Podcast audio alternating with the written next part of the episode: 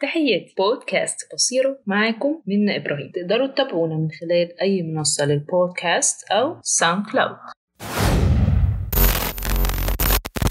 بتتتابع الليالي وتدور الأيام بعد عزلة وأجازة دامت لتمن شهور. رحلة تمن شهور في اللي قدر يفهم المراد منها واللي لسه مستني الفرصة وبيستدرك الموضوع تمن شهور لعام دراسي جديد مختلف ومؤثر. أنت اللي بإيدك تحدد. عمرك سألت نفسك أنا ليه بصحى الصبح وأنزل أروح الكلية أو المدرسة ونرجع ونعيد الكرة من تاني؟ طب ليه بننزل الصبح؟ وإيه الغاية؟ وإيه المعنى؟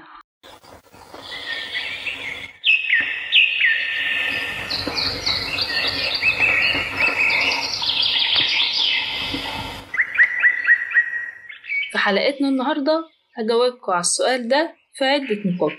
بننزل الصبح بدري عشان نتعلم. من خلال طلبنا للعلم بنقدر نوصل إن إحنا نرتقي بذاتنا نتأدب ونتخلص من الصفات السيئة. طلب العلم هو جهاد في سبيل الله. زي ما ربنا سبحانه وتعالى وضح لنا والرسول صلى الله عليه وسلم قال لنا من سلك طريقا يلتمس فيه علما سهل الله له طريقا إلى الجنة. فالعلم بالنسبة لنا هو الجسر.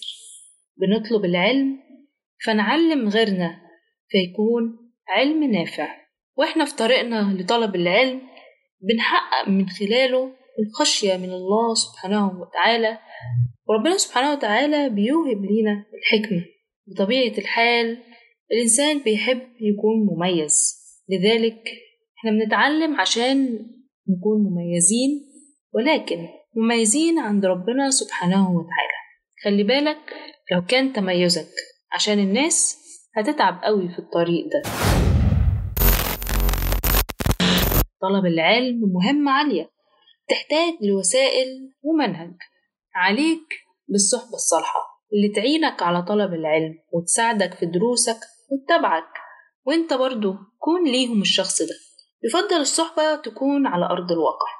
ولكن لو ما توفرتش مش مشكلة لو كانوا أونلاين بس يكونوا محققين نفس الشروط وأحذر وهم الكمال ولكن اسعى على مراد الله أن ليس للإنسان إلا ما سعى وأن سعيه سوف يرى. اهتم بالمتاح. زي ما قال باشمهندس أيمن عبد الرحيم سقف ممكن مذهل. بسم الله والصلاة والسلام على رسول الله الحمد لله الذي علم القلم علم الإنسان ما لم يعلم والصلاة والسلام على خير معلم الناس الخير محمد.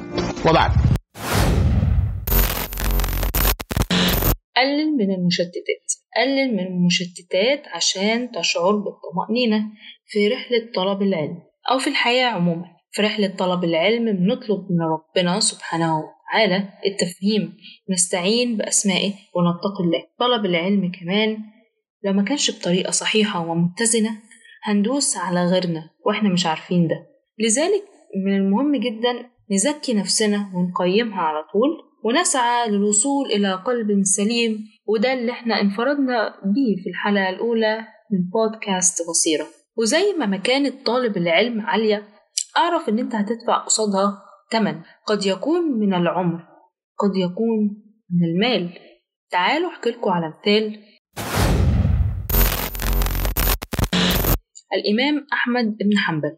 أو العلماء زمان عامة كانوا بيسافروا مع أصدقائهم من بلد للتانية لمدة شهور وأيام. كان عندهم غاية واضحة وكبيرة إن هم يكونوا مميزين عند ربنا سبحانه وتعالى ويبنوا لنفسهم مكان في الآخر. وفعلا في النهاية وصلوا للغاية اللي هم عايزينها. حدثي بغداد عن ذكرى إمام المسلمين. رابع الأقمار.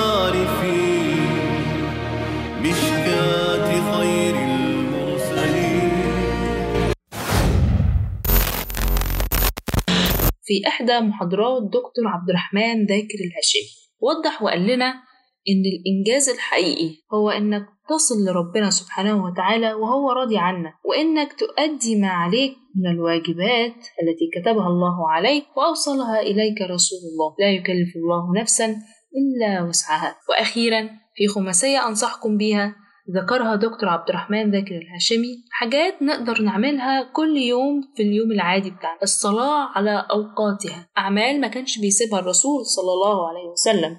زي ركعتين الفجر ضحى أذكار الصباح والمساء ذكر أو اتنين ورد يومي ركعة الوتر قبل النوم. القراءة سواء كان كتب عامة لتزكية النفس أو في مجال دراسته الرياضة وترويح النفس. قد يعتبر البعض أن الرياضة نوع من الترويح. جلوس مع الأهل أو الصحبة. مادة ترويحية بشرط إنها تكون فيما يرضي الله. حلقة النهاردة خفيفة وسريعة. أتمنى تكون فادتكم. لو وصلتوا معانا لنهاية الحلقة شكرا جزيلا على حسن استماعكم. وانتظرونا في الحلقة الأخيرة من الموسم الأول من بودكاست بسيط تعلم فليس المرء يولد عالما وليس أخو علم وليس أخو علم كمن هو جاهل